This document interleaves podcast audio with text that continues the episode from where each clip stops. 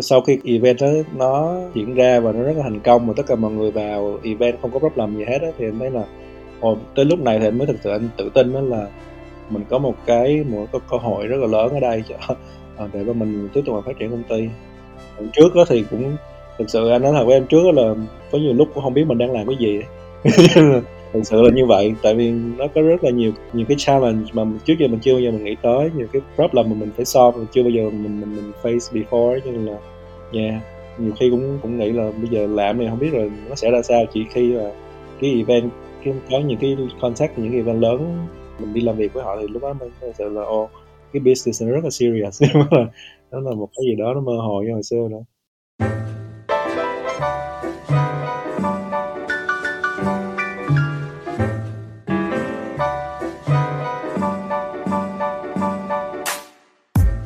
chào các bạn, mình là Trung.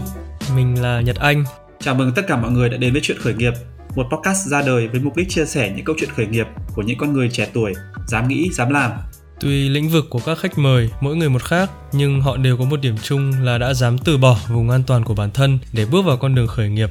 Và qua những chia sẻ của họ thì chúng mình mong rằng chuyện khởi nghiệp sẽ góp phần tạo cảm hứng và thúc đẩy các bạn thử thực hiện những gì mình luôn ấp ủ và bước những bước đi vững chắc hơn trên con đường của riêng mình.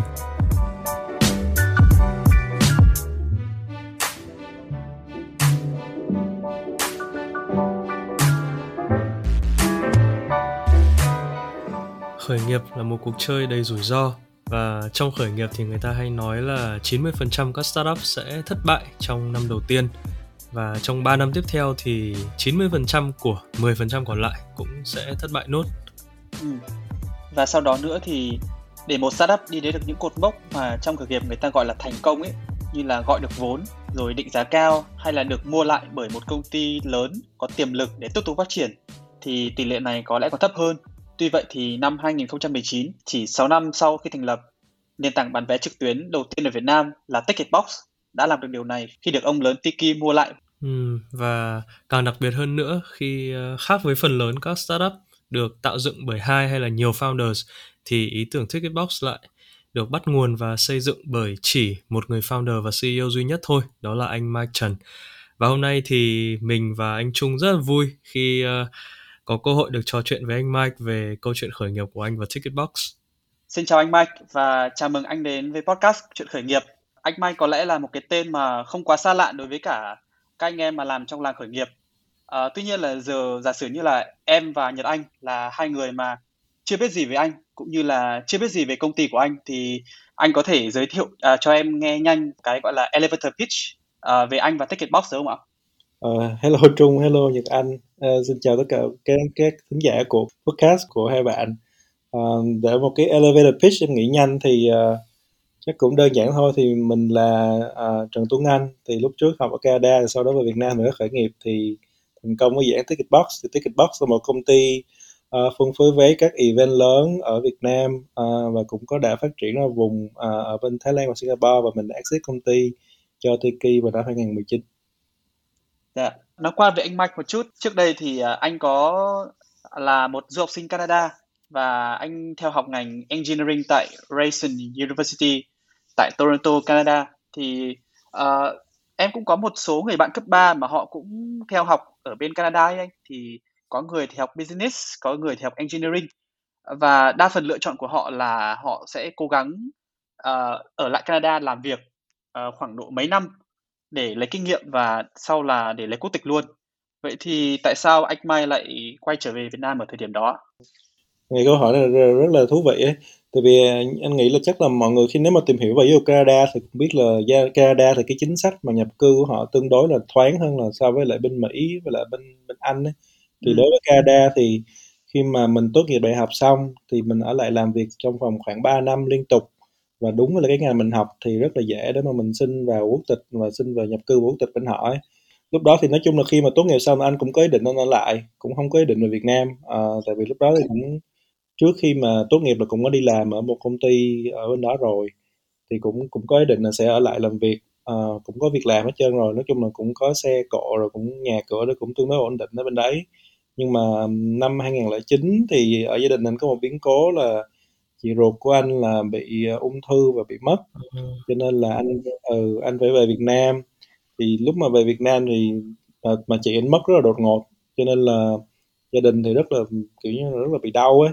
Anh cũng nói chung lúc đó anh cũng bị sốc và rất sốc, sốc rất là nhiều. Cho nên là về đây thì thấy ba mẹ anh cũng lớn tuổi rồi mà thấy ba mẹ buồn quá. Cho nên là anh nghĩ là thôi ở lại Việt Nam một thời gian. Tại vì lúc đó khi mà anh tốt nghiệp xong với lại anh có work permit ở bên Canada thì Canada họ cho anh thêm 3 năm nữa thì trong vòng 3 năm đó thì có thể sang Canada làm việc bất cứ lúc nào. Và nếu anh có việc làm thì lúc đó anh extend cái work permit thì anh vẫn có thể tiếp tục ở lại làm việc Canada. Nhưng mà uh, về Việt Nam thì thì thấy được nhiều cơ hội làm việc ở đây hơn. Thì mục đích ban đầu thì cũng tính là ở đây vì gia đình thôi. Rồi cũng nhưng mà song song thì mình cũng tìm kiếm cơ hội làm việc ở đây thì thì thấy cơ hội làm việc ở đây cũng có rất là nhiều. Với lại ở đây thì anh được làm vị trí rất là tốt ở trong một tập đoàn thì lúc đó là anh được nhận vào làm công ty Satra thì đó là công ty cũ của chị anh. À, chị giám đốc bên đấy cũng biết anh thì thì chị chị nói là thôi về làm công ty cũ của chị. Nói chung là thì cũng chị, chị giám đốc cũng giúp đỡ nhiều thứ nên là anh cũng được làm vị trí cũng rất là tốt với làm những dự án rất là thú vị. Mà anh nghĩ nếu mà so với lại Canada thì anh sẽ không bao giờ anh có cơ hội mà anh được làm những dự án mà nó thú vị như vậy hết. Tại vì kia bên kia là chỉ đó cho làm kỹ thuật thôi chứ không có được ừ. vào kinh doanh hoặc là tài chính nhiều như ở Việt Nam mà Việt Nam mình thì nói chung là khi mình đi học nước ngoài về thì anh nghĩ là mọi người cũng đánh giá cao ấy đánh giá cao. Ừ, cho nên là cũng cho mình thử sức ở nhiều nhiều mảng khác nhau. Thì thì thì thời gian đầu là như vậy. Thì anh nói chung có được cái cơ hội như vậy nên là thôi ở đây luôn. Cho thì anh ở quá cái thời hạn đó luôn. Cho nên là là thôi thì từ lúc mà anh về đến giờ là về tới giờ là chưa quay lại Canada đó. Nói chung là ở Việt Nam ừ dạ ờ, ừ. những cái chia sẻ của anh Mai thì uh, em thấy có một cái điều rất là hay này là khi mà mình về nước ấy là mình sẽ tức là cái sự dịch chuyển của mình từ cái công việc này qua công việc khác nó sẽ dễ hơn đúng không? Giả sử ừ. như là mình học engineering thì mình có khả năng mình xin được công việc trong business dễ hơn so với cả bên nước ngoài. Bên nước ngoài ừ. thì thường là họ đã có một cái standard những cái kiểu structure rất là cố định rồi thì thành ra những người giả sử như là những người hay học engineering thì sẽ thường là sẽ theo những nghiệp engineering thôi chứ còn apply qua những cái job mà liên quan đến uh, business thì lại rất là khó đúng không? Ừ, uh, vậy thì có một câu hỏi mà em khá là tò mò nữa là những cái kiến thức mà anh học được ở Canada ấy rồi là kinh nghiệm uh, có thể là ngắn thôi mà anh làm ở bên Canada đấy thì có giúp một cái phần nào cho cái công việc của anh sau này cũng như là cái quá trình mà anh mở ra ticket box không anh? À có chứ em, anh nghĩ là cái một cái mà bài học lớn nhất anh học bên đấy là cái việc mà teamwork đó là cái khả năng mà làm việc nhóm ấy. Tại vì khi mà ở trong trường đó là cũng khi mà đã làm việc nhóm là mọi người là cũng phải phải biết allocate cái task như nào và làm hồi đó anh cũng học chuyên về project, project management đó, là quản trị dự án đó. thì nói chung là mình mình biết utilize cái thế mạnh của team như thế nào và team cũng biết utilize cái thế mạnh của mình như thế nào thì để mà mình mình làm thì khi một team bốn năm người mà cùng bắt tay vào làm uh, cái allocation chia công việc cụ thể và làm việc mà mọi người được competent làm việc với nhau hết thì thì cái tốc độ làm việc rất là tốt nó rất là nhanh thì thì đó anh nghĩ cái đó là cái mà cái bài học mà quý giá nhất mà anh nghĩ là trong trong mấy năm anh học ở Canada thì khi mà anh mang Việt Nam thì thì cũng cũng giúp anh là trong thời gian đầu thì cũng quản lý một một số cái dự án nó rất là efficient. À, ừ. Ở đây thì ờ, anh Mai có vừa nói đến một trong những cái điều mà anh thấy quan trọng nhất mà mình học được trong thời gian làm ở Canada đó là cái khả năng làm việc nhóm và cái tầm quan trọng của teamwork đúng không ừ, ạ? Đúng rồi. Thì uh, em được biết là uh, ý tưởng Ticketbox hoặc ít nhất là tiền thân của Ticketbox thì được uh, ra đời trong khuôn khổ của một cái cuộc thi về khởi nghiệp tên là Startup Weekend. Thì uh, uh, em hiểu nó như là giống như kiểu một cái hackathon uh, cho cho các bạn lập trình viên ấy. Tức là ừ. cái cuộc thi này nó chỉ kéo dài trong vòng một cuối tuần thôi uh, và teamwork là một trong cái yếu tố rất là quan trọng để những người mà gần như là trước đó chưa hề biết nhau có thể làm việc với nhau hiệu quả để ra được một cái kết quả cuối cùng chỉ trong vòng 2 ngày ngắn ngủi ừ. thì anh Mai có thể uh, chia sẻ một chút cho các thính giả của chuyện khởi nghiệp về cái uh, trải nghiệm này được không ạ vì bọn em nghĩ là không phải uh, uh, bạn trẻ nào ở Việt Nam cũng uh, được biết đến những cái cuộc thi khởi nghiệp như thế này. Ừ. Anh nghĩ cái cuộc thi cuộc thi là cuộc thi rất là thú vị. Và nói chung là năm 2012 là họ tổ chức lần đầu tiên. Thì đó là anh thi lần đầu tiên luôn. Thì uh, ban tổ chức là tổ chức anh nghĩ là hai năm đó hai năm sau đó nó xong là sau này không thấy ban tổ chức tổ chức thêm ấy thì nghĩ là chắc là anh cũng nên liên hệ qua tổ chức đó là cũng nên mang cái cuộc thi này lại. Thì nó rất là thú vị để, để, để kể cho mọi người nghe. Tức là uh, vào tối thứ sáu là mình sẽ gặp gỡ nói chung là sẽ có tầm khoảng 50 bạn đi thi chung với nhau là nói chung là chưa bao giờ gặp nhau chưa bao giờ làm việc chung với nhau những người xa lạ với nhau hết. 50 bạn này là chỉ là máu me về khởi nghiệp là có rất là nhiều background một bạn là background về designer bạn background về software bạn background về, về kinh doanh bạn background về marketing bạn background tài chính. Nói chung là trong cái mix 50 người này là nói chung là nhiều nhiều nhiều ngành nghề background khác nhau. Thì khi vào vào đó thì mọi người sẽ có khoảng tầm anh hình đó không nhớ là một phút là 90 hay là 30 giây gì đó là lên sân khấu giới thiệu bản thân. Là tôi muốn tôi là như thế nào background tôi là như thế nào tôi có thể đóng góp được cái gì vào dự án của bạn và cái ý tưởng của tôi là cái gì. Thì uh, rồi sau đó là ban tổ chức mới lựa ra 10 cái ý tưởng kinh doanh là gọi là xuất sắc ở trong năm 50 người đó lên phát, phát biểu ấy thì khi mà dạ. bà ban tổ chức mới lựa ra 10 cái bạn đó thì cho 10 bạn đó lên pitch lại một lần nữa. Lúc này lần này là cho một phút hay là cho bao lâu anh không nhớ nữa. Là mình lên sân khấu mình pitch lại cái ý tưởng kinh doanh đó của mình đối với lại 50 bạn còn lại. Lựa ra 10 cái ý tưởng kinh doanh. Xong rồi ban tổ chức sẽ cho một cái kiểu như là voting á. Tức là ai muốn tham gia dự án nào là sẽ vote là sẽ sẽ đặt đi đặt gạch vào cái dự án đấy. Wow. ừ. Thì uh, xong rồi sau đó là sẽ có nhiều dự án là sẽ rất là nhiều bạn muốn tham gia. Và dự án là sẽ ít người muốn tham gia thì sau đó ban tổ chức sẽ tự allocate. Là ok là mỗi team nó tầm khoảng 3 đến 5 người. À, là chia ra là 50 người. Là hồi đó nhớ là cỡ 12 không nhớ nó mười mấy team á. Mười mấy team sẽ có mười, mười mấy cái ý tưởng kinh doanh. Rồi uh, đó là tối thứ sáu xong rồi sau đó là bắt tay vào làm việc luôn. Là tối thứ sáu nguyên ngày thứ bảy. Và hình như là nguyên ngày tới 5 giờ chiều chủ nhật hay sao á.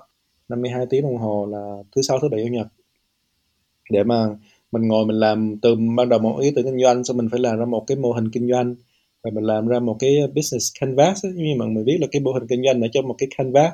Dạ. rồi sau đó là mình ờ, mình làm thuyết trình tại vì sau đó là sẽ có 10 phút thuyết trình rồi sẽ có 5 phút demo sản phẩm. Là trong team phải có người biết làm product và phải phải có người biết làm engineering để viết một cái prototype một cái kiểu như là super MVP cho cái ý tưởng kinh doanh dạ. đó. Ừ xong rồi tối chủ nhật là mình sẽ đứng mình thuyết trình uh, cái sản phẩm kinh doanh ý tưởng kinh doanh của mình rồi mình thuyết trình cái MVP của mình cho cho ban giám khảo ở dưới.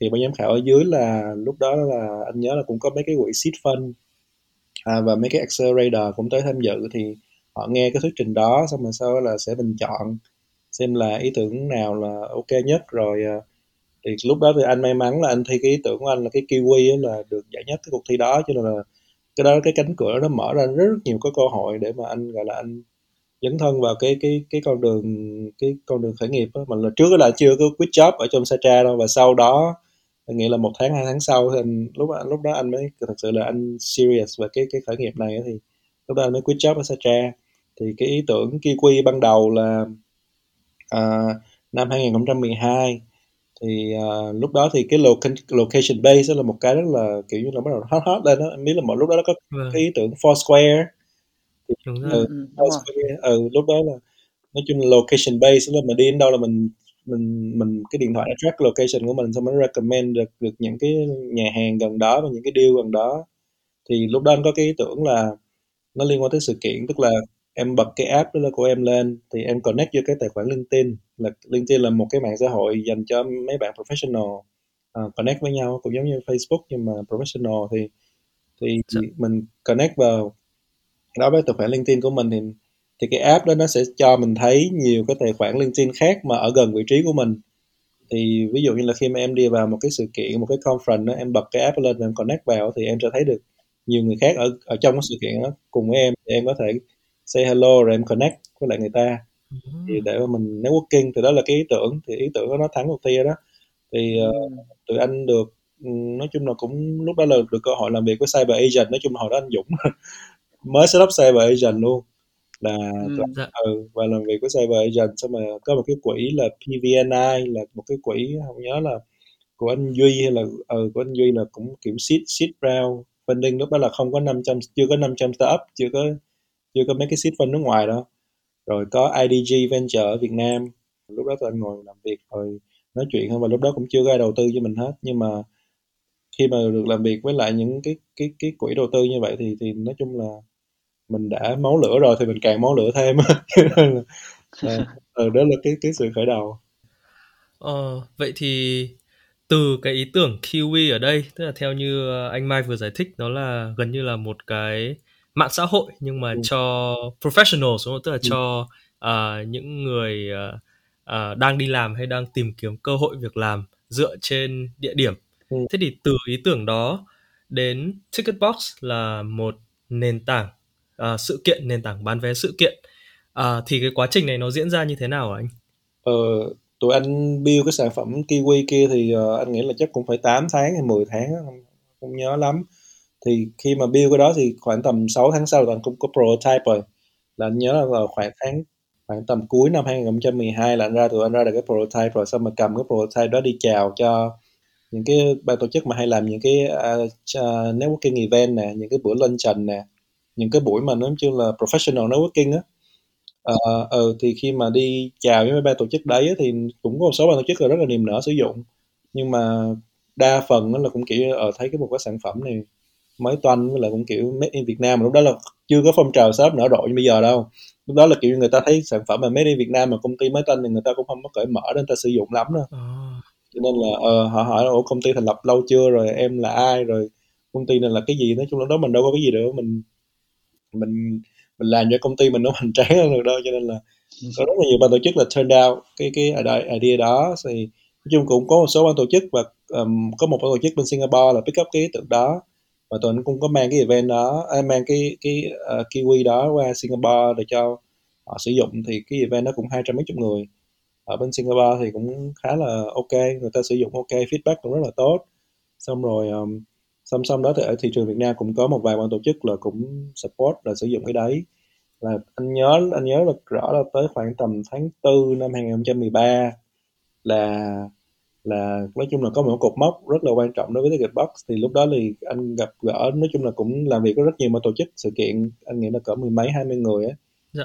thì lúc đó anh nhận được khoảng tầm năm cái feedback từ ban tổ chức nói là nói chung là bây giờ họ không có quan tâm lắm về cái việc là giúp cho khách của họ networking ở trong event mà họ muốn là làm sao để bán vé nhiều hơn làm sao để quảng bá cái event họ tốt hơn nói chung là họ muốn là mang mang khách tới event chứ không phải là họ chưa có cần cái nhu cầu là giúp cho khách networking ở trong event của họ Ờ, cả năm người này luôn Ừ. đều nói điều đó. ừ đúng rồi năm ban tổ chức anh nghĩ là nhiều Wow. luôn ấy ừ họ, họ feedback cái điều đó như vậy thì nói chung là xong rồi lúc đó anh cũng tìm hiểu về cái cái cái cái cái cái, cái ticketing cái tình hình. Trước đó là chưa bao giờ nghĩ về ticketing luôn á. Chưa bao giờ nghĩ là giờ mình sẽ đi phân phối vé luôn á.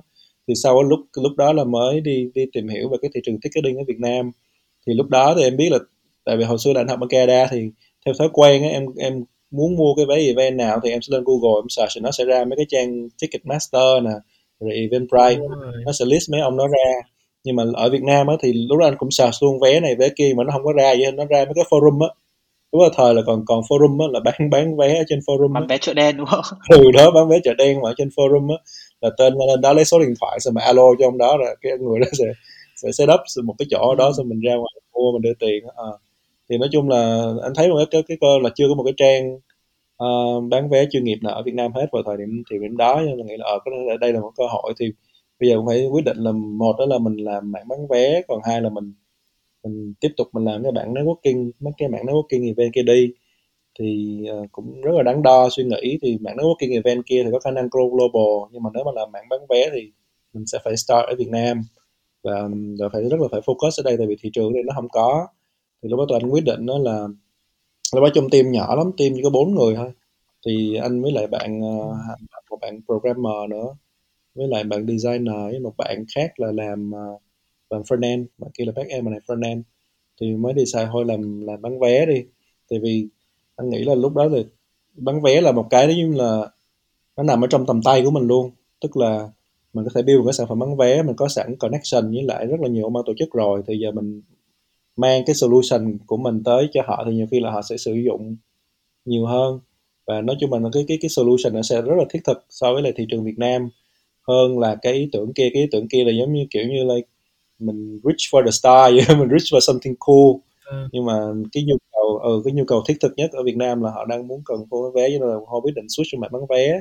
Thì tới tháng khoảng tháng 6 á là nhưng mà thì tụi anh mới build tuyển thêm kỹ sư vào để mà build cái hệ thống bán vé lên. Tại vì hệ thống bán vé thì nó phức tạp hơn nó phức tạp hơn cái việc mà build cái app kia tôi nói rất là nhiều cho nên là tuyển thêm kỹ sư vào rồi từ tháng 7 tới tháng 10 là build cái sản phẩm đó trong vòng 3 tháng. Wow. rồi tới tháng 10 là tuyển launch cái sản phẩm đó ra thị trường. Và tháng 10 năm 2013 mình launch sản phẩm đó ra thị trường thì được một cái nữa là trước đó, tại vì trước đó là mình làm mình làm cái sản phẩm kia nên là tụi anh có sẵn quan hệ với tổ chức hết trơn rồi. Cho nên là khi mà sản sản phẩm ra thị trường đó thì cứ thấy đi chào thôi. Thì họ có sử dụng họ có sử dụng thì anh còn nhớ là cái tuần uh, một tháng đầu tiên là bán được khoảng tầm hai trăm mấy ba trăm vé rồi. Đó xong rồi ừ, xong rồi nó cứ thế nó grow grow grow. Rồi tới tháng thứ ba là tụi anh bán được khoảng chín trăm mấy vé trong một tháng thì thì nói chung mình cứ thế nó grow lên.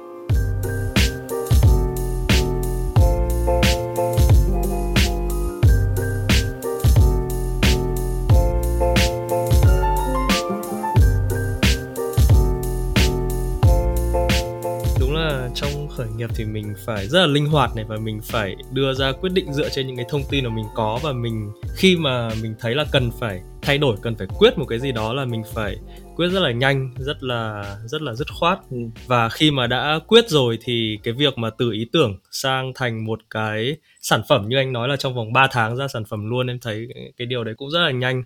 Cái đó là kiểu như là mình mình mình bắt buộc mình phải làm như vậy tại vì nếu mà mình mình không làm như vậy tại vì em biết là khi mà trong khởi nghiệp thì cái nguồn vốn của một công ty nó rất là hạn hẹp vâng. gần như là ờ, gần như là không có luôn á thì cho nên là nói chung là mình mình những gì mình có như là cái cái hoài bão cái máu lửa của mình thôi cho nên là lúc đó anh cũng anh nhớ là cả team ngồi làm việc ở văn phòng cũng tới 11 12 giờ đêm lúc đó bảo vệ kêu rồi thôi đóng cửa kiểu mọi người mới đi về nói chung là rất là máu ờ ừ.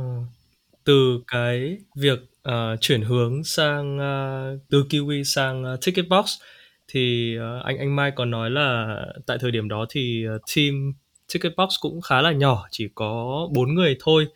Và ở thời điểm đó thì anh là coi như là người CEO đúng không ạ? Là người founder. Và coi như là anh làm solo luôn không gọi là có một người co-founder nào cả theo bọn em được biết đúng không ạ? Ừ đúng rồi. Nói chung uh, uh, tại vì thời kỳ đầu lúc mà anh um, thi cái cuộc thi khởi nghiệp cuối tuần đó, đó là sau đó là team đó là mấy bạn đi thi chung đó là mấy bạn cũng có job riêng á. Cho nên là mấy bạn cũng không có cũng không có thực sự là give up cái job để mà nhảy vô cái dự án một trăm phần trăm luôn. Thì chỉ có anh là carry on cái ý tưởng kiwi đó từ cuộc thi khởi nghiệp. Thì anh mấy bạn mà khi mà mấy bạn mà tham gia thời gian đầu thì cũng kiểu như early employee thôi. Thì mấy bạn vào thì nói chung là mình nên phân cái project đó. Thì cho nên là gọi là mình solo founder thì khi mà project đó nó gọi là anh decide anh quyết định là mình thôi mình dẹp nó đi á thì để mà mình grow thêm á thì thì sau đó là cũng cũng hire thêm mọi người vô. Thì nói chung là tại vì anh đã solo kiwi rồi thì qua đây anh tiếp tục anh solo luôn. Nên là nên là coi là à, solo founder. À, vậy tức là nó vừa là một cái lựa chọn gọi là theo cái tình huống lúc đó tình thế lúc đó. Đúng rồi. Tình thế là như vậy nhưng mà tại thời điểm đó thì anh có uh, thử coi như là tìm một người co-founder khác phù hợp để bắt tay cùng mình làm ticketbox không? Hay là anh cũng khá là thoải mái với việc uh, làm solo founder anh?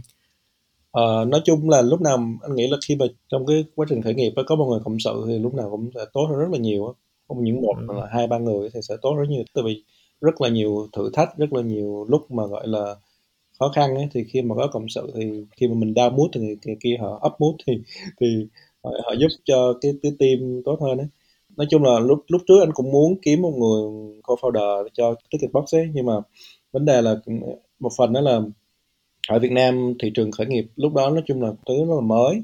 Để mà làm khi mà em để mà em nghỉ việc và em bay vào một cái dự án chưa để ra tiền em không có lương và em nhiều khi em phải đầu tư em bỏ tiền vào trong đó nữa. Mà một cái dự án nào đó mà không phải là em mở cái quán cà phê nhưng mở cái quán cà phê là sau đó em biết được tiền dương tiền âm ra như nào như nào. Em mở cái nhà hàng là sau đó em biết được. Em bỏ vào đây ừ. 50 triệu rồi sau đó là sẽ có mỗi tháng em thua được bao nhiêu tiền.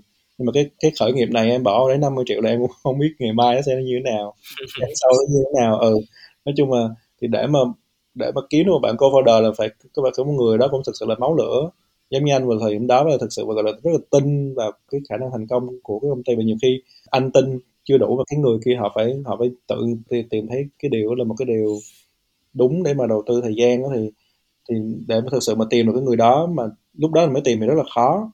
Và và tốn rất là nhiều thời gian nữa. Mà lúc đó thì công ty nó vẫn chạy thôi, dự án vẫn build. Nhưng mà anh cũng có hỏi mọi người khi mà mọi người có muốn, gọi là, góp vốn vào đây chung không thì thì đa phần là mọi người cũng nói là thôi đi làm bao nhiêu lãnh lương thôi ừ. thì nó là như vậy cho nên là thôi anh, anh tiếp tục anh solo luôn ờ, qua những cái chia sẻ của anh Mai thì em thấy là ok lúc đầu startup mới ra và để kiểu làm những cái bản MVP á thì uh, gọi là mình người founder có thể tự fund được tuy nhiên là khi mà cái startup nó grow lên nếu muốn muốn grow nhanh thì em nghĩ là chắc chắn là sẽ phải cần đến vốn của những cái nhà đầu tư khác ừ. thì theo như em tìm hiểu trên một trang tên là Startup Company Council ấy, ừ. thì một startup gọi là best practice hay gọi là lý tưởng ấy thì thường sẽ có từ 2 đến 4 co-founder. Rồi em có một đọc một cái một cái bài nữa thì ông Paul Graham là founder của Y Combinator là cái uh, vườn ươm khởi nghiệp lớn nhất thế giới ở bên Silicon Valley ấy, thì ông có nói là ông ấy rất dè dặt khi mà uh, cấp tiền cho một startup mà chỉ có một solo founder. Anh Mike có nói là 2013 cái trào lưu khởi nghiệp nó còn rất là mới. Ở hồi đó thì mới có đấy, anh Dũng là mới start cái uh, um, Cyber Agent Venture rồi ừ. hồi đó thì còn chưa có founder startup ở Việt Nam thì access vào các fund nó rất là hạn chế vậy thì anh Mike có gặp khó khăn gì trong việc gọi vốn dưới tư cách là một solo founder không ạ? Ừ có nha anh nghĩ là ở ờ, cái cái point của em anh nghĩ nó rất là hay ấy. về lý thuyết thì nó rất là đúng là kiểu như là để một cái team mà gọi là nó nó grow lớn và nó sau này trở thành một công ty phát triển mà unicorn hay gì đó thì một người solo founder là nghĩ là sẽ rất rất là nhiều việc rất là nhiều việc luôn để mà làm. Thì nghĩ là khi mà mình có hai ba founder thì cái sách nói chung là sẽ chia sẻ bớt công việc thì sau đó thì cũng cũng đỡ hơn. Nhưng mà anh nghĩ là khi mà ở Việt Nam á, thì anh nghĩ là em coi những công ty mà khoảng năm 2011 2012 là những công ty mà thành công cho tới thời điểm bây giờ thì ví dụ như là anh lấy một vài cái tên như là Tiki là có anh Sơn nè. Thì anh anh Sơn anh cũng cũng solo luôn. Ừ. là solo founder rồi có ông ờ, bên nhạc của tôi là có ông Luân Luân nhạc của tôi là cũng solo founder luôn. Và nhiều khác nữa thì anh nghĩ là là nói chung là cái này là không phải là by choice thôi mà anh nghĩ là tình thế nó là nó là như vậy rồi cho nên là thôi mình cùng mình cũng phải như vậy luôn á. Ừ, mình cũng muốn có người nhảy chung nhưng mà thôi giờ có mình mình thôi mình mình múa được gì mình múa luôn á. Anh, anh nghĩ là như vậy. Với lại một phần nữa là tại vì anh nghĩ là nó là về về mặt thị trường và anh nghĩ là thị trường của Việt Nam là có quá nhiều thứ để mà làm ấy. Cho nên là tại vì thị trường nó vẫn còn mới cho nên là nhiều người nhiều người tự start company đó là anh nghĩ đó là việc kiểu đương nhiên tại trên thị trường có quá nhiều thứ để làm ấy. Nên nghĩ là đó đó là cũng cũng một phần là cái lý do là, là, là Việt Nam anh nghĩ là nhiều solo founder thì công ty vẫn có thể phát triển được. Ừ. à, và quay lại câu hỏi của em á thì anh nghĩ cái việc mà kiếm investor thời gian đầu thì anh nghĩ là như em nói là đúng từ năm 2012 là một cái là một cái wave rất là mới. Thực ra trước là cái IDG đầu tư IDG đầu tư vào những cái deal uh, um, cái gì uh, mẹ và bé hay gì đó. Rồi um, web trẻ thơ. Ừ đúng rồi web trẻ thơ đó. Nói chung là trước đó là IDG cũng đầu tư vào rất là nhiều deal uh, cái web trước đó rồi.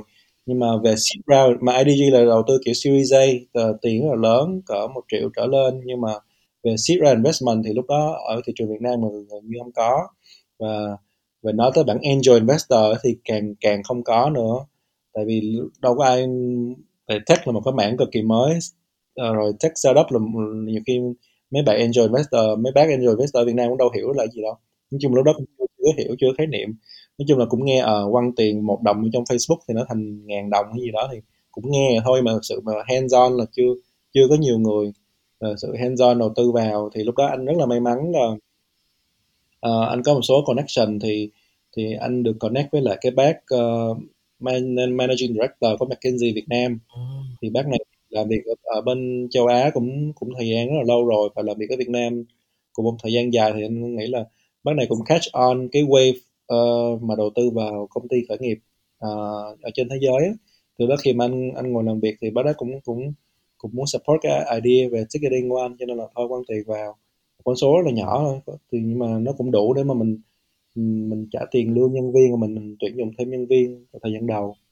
Em thấy rất là hay. Ờ, những cái mà anh Mai chia sẻ thì rất là sự rất là thấm thía cho một cái gọi là tech startup founder ấy tại vì em nghĩ là không chỉ là từ năm 2013 là gặp khó khăn trong chuyện là gặp fund cho các startup về công nghệ đâu mà em thấy là cho đến cho đến năm 2018 là lần đầu tiên mà em xem cái chương trình uh, Shark Tank Việt Nam ấy là đa phần những cái investor Việt Nam là vẫn là theo kiểu mindset của nhà đầu tư truyền thống.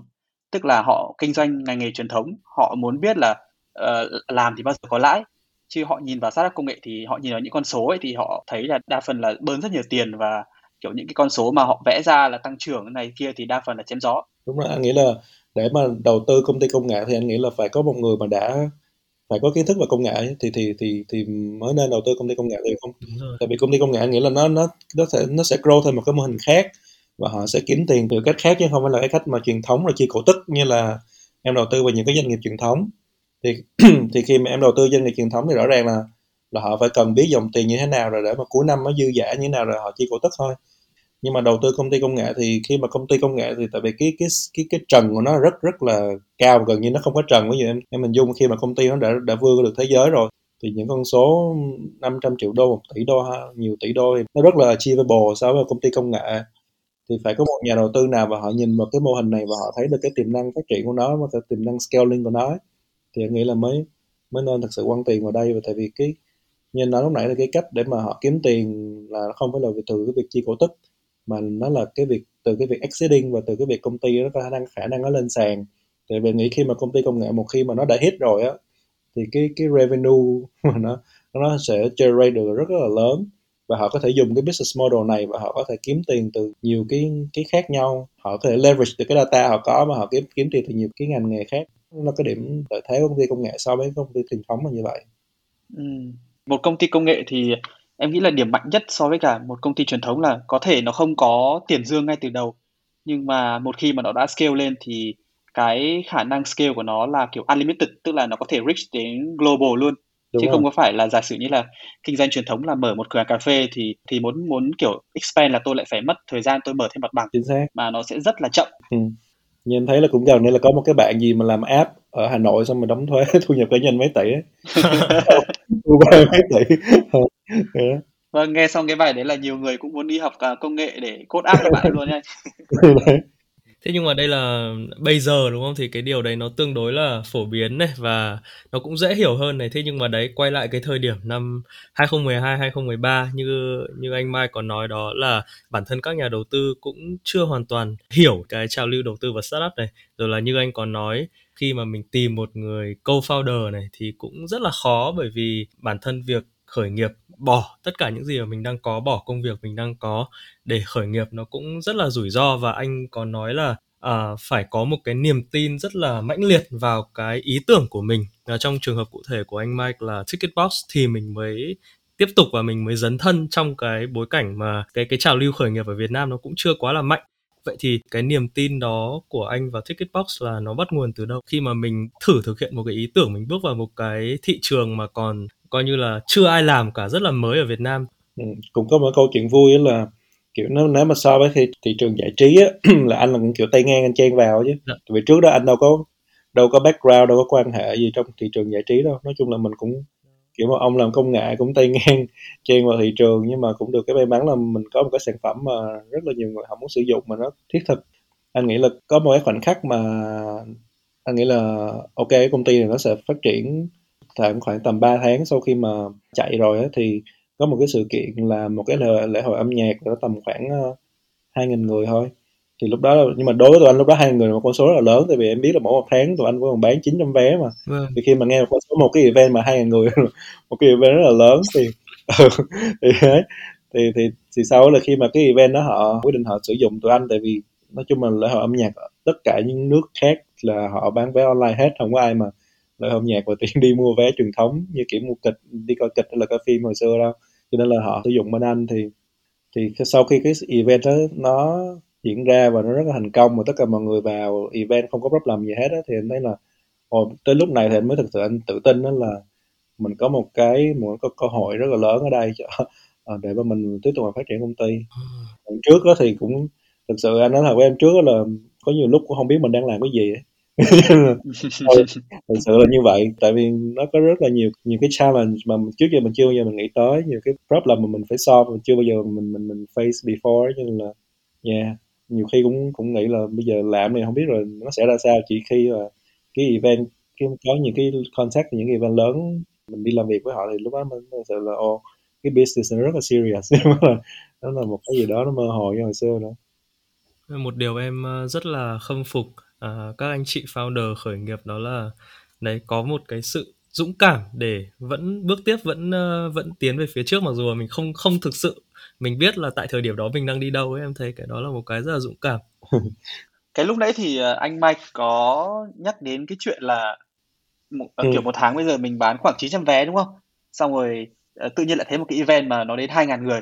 Thì uh, em nghĩ là những cái công ty công nghệ thì thường là họ phải đối mặt với cả một cái bài toán mà gọi là coi như là kiểu bất thình lình ừ. là một số lượng người rất lớn sẽ đổ vào uh, em lấy ví dụ như là uh, em thì có theo một cái app mà ừ. em rất là hâm mộ là app uh, Telegram thì uh, gần đây là WhatsApp là một cái đối thủ của Telegram ấy, thì họ announce uh, một cái thay đổi liên quan đến policy thành ra là có 25 triệu người rời bỏ WhatsApp và qua Telegram và em nghĩ là cái bài toán mà để có thể giữ được một cái hệ thống mà chạy tốt khi mà 25 triệu người cùng đăng ký ừ. một lúc cùng đổ vào một lúc là cái chuyện không hề đơn giản thì không biết ở tại cái thời điểm đó thì khi mà giả sử như là hệ thống một tháng handle được 900 người mà giả sử như là có 2.000 người đổ vào một lúc như vậy uh, điều đó có làm khó khăn gì cho cái hệ thống của anh lúc đấy không ạ và anh đã kiểu uh, giải quyết cái bài toán đấy như nào ừ.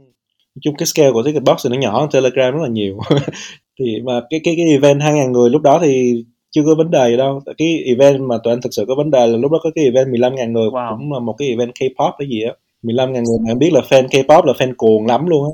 Nên là họ họ đợi họ đợi cái mở vé là nói chung là lúc đó là cứ ngồi chầu trực cứ refresh refresh liên tục để mà ngồi đợi mở vé thì đó hệ thống mình sập thật. Nói chung là trước đó là cũng có plan đó tổ chức là sẽ có xác suất là hệ thống mình nó bị sập rồi.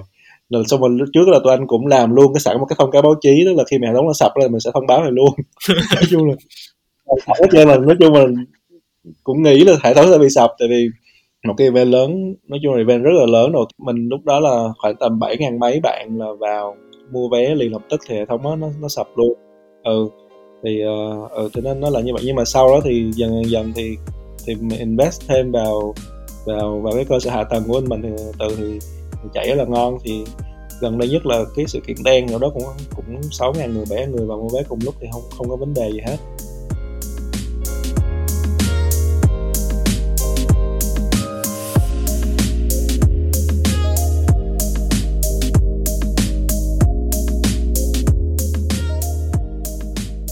Nếu các bạn vẫn đang nghe chuyện khởi nghiệp, tụi mình cảm ơn các bạn rất nhiều. Hy vọng qua mỗi tập phát sóng với những chia sẻ của tụi mình hay là các khách mời thì các bạn có thể rút ra được ít nhất một điều gì đó thật hay ho cho bản thân. Nếu thấy hay và hữu ích thì đừng ngần ngại mà không ủng hộ tụi mình bằng cách follow và share podcast chuyện khởi nghiệp với bạn bè và người thân nhé. Bọn mình có mặt ở trên tất cả các nền tảng podcast phổ biến, ví dụ như là Google Podcast, Apple Podcast hay là Spotify.